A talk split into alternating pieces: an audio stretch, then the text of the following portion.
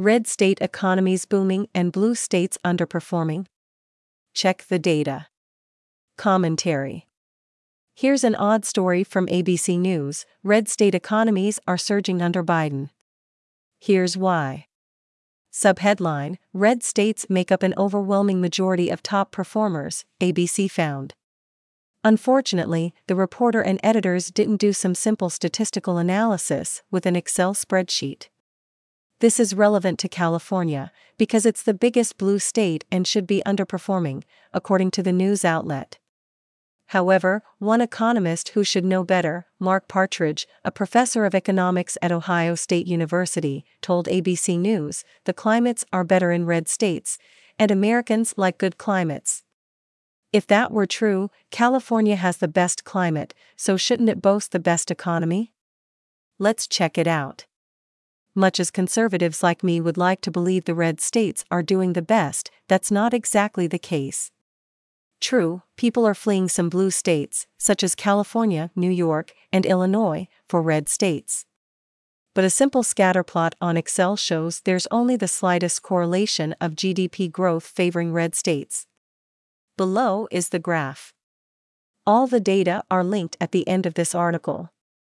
The x axis for this and the other charts is real GDP growth from Q3 2022 to Q3 2023 by state.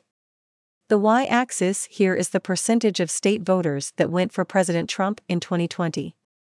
These are the red states, the Republican states.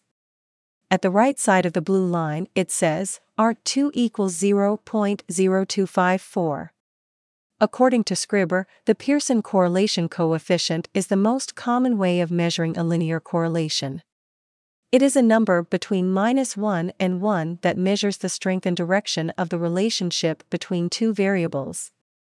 An R2 of 1.0 is total correlation.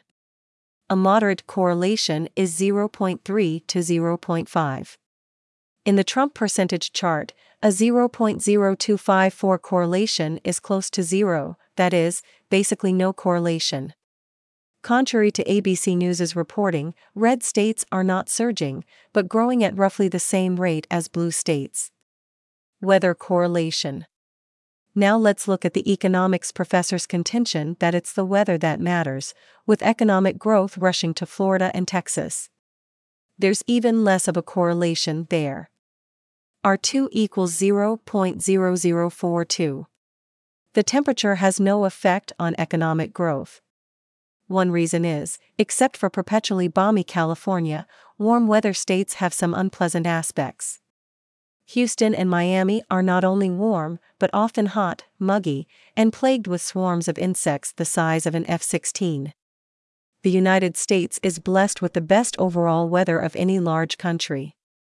Except for most of Alaska, the highest mountains, and the deserts of the West, the country is one vast, inhabitable place with great farming. Since air conditioning was developed, manufacturing can also occur almost anywhere. Income tax factor. A bigger factor than whether a state is red or has warm weather is the top marginal income tax rate. But it's also not much of a factor. R2 equals 0.0189 in the downward direction. That means it's a negligible advantage to have a higher income tax rate instead of a lower statistical dust. So don't raise taxes because of this chart. California is the one in middle at the top, at 14.4%.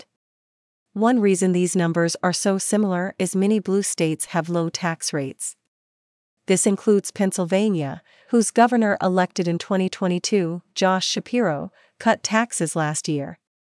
Colorado, where Governor Jared Polis cut taxes in his first term, now wants to cut taxes again in his second term.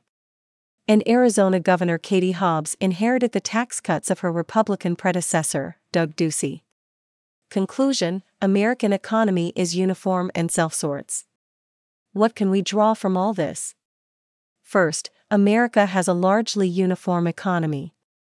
The main factors are not state taxes or regulations, but federal taxes and regulations, and the Commerce Clause in the U.S. Constitution, Article 1, Section 8, Clause 3 the Congress shall have power.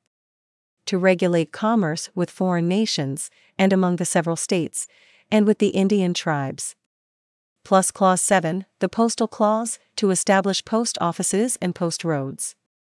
Since 1789, excepting only the Civil War, all Americans have enjoyed one vast, continent wide free trade zone, with a uniform system of communication and roads. There are some state peculiarities, such as California's smog control regulations on vehicles. But mainly, it's a huge market now of 340 million people. The genius of the Founding Fathers again is on display. If you look at the last graph, for the top income tax rate, it shows GDP growth bunched in the middle, between 4% and 6%. There's too much similarity among the states for them to be appreciably different. Finally, there's the self sorting I described in my January 15 Epoch Times article Manhattanization of California Advances. Americans always have been highly mobile. They're still moving to the places they think best genius computer programmers generally are Democrats, and still are moving to Silicon Valley despite the high state income tax rate. Conservative, middle class families are leaving California for states with lower taxes and better schools. Others move from and to other states for different reasons. But I wish reporters and economists would do a little simple statistical analysis. State economic data. Sources Real GDP, Personal Income Growth Q3 2023, https colon slash slash www.bea.gov slash news slash 2023 slash gross dash domestic dash product dash state dash and dash personal dash income dash state dash 3 RD dash quarter dash 2023. 2020 election by states https colon slash slash www.cnn.com slash election slash 2020 slash results slash president. State average temperatures https colon slash slash worldpopulationreview.com slash state dash rankings slash average dash temperatures dash by dash state top state income tax rates https colon slash slash taxfoundation.org slash data slash all slash state slash state dash income dash tax dash rates dash 2024. Notes 1. For income tax rates, California is corrected to 14.4%. 2. New Hampshire and Washington are put at 0%, the tax on incomes, but New Hampshire imposes 3% tax on interest and dividends and Washington a 7% capital gains tax.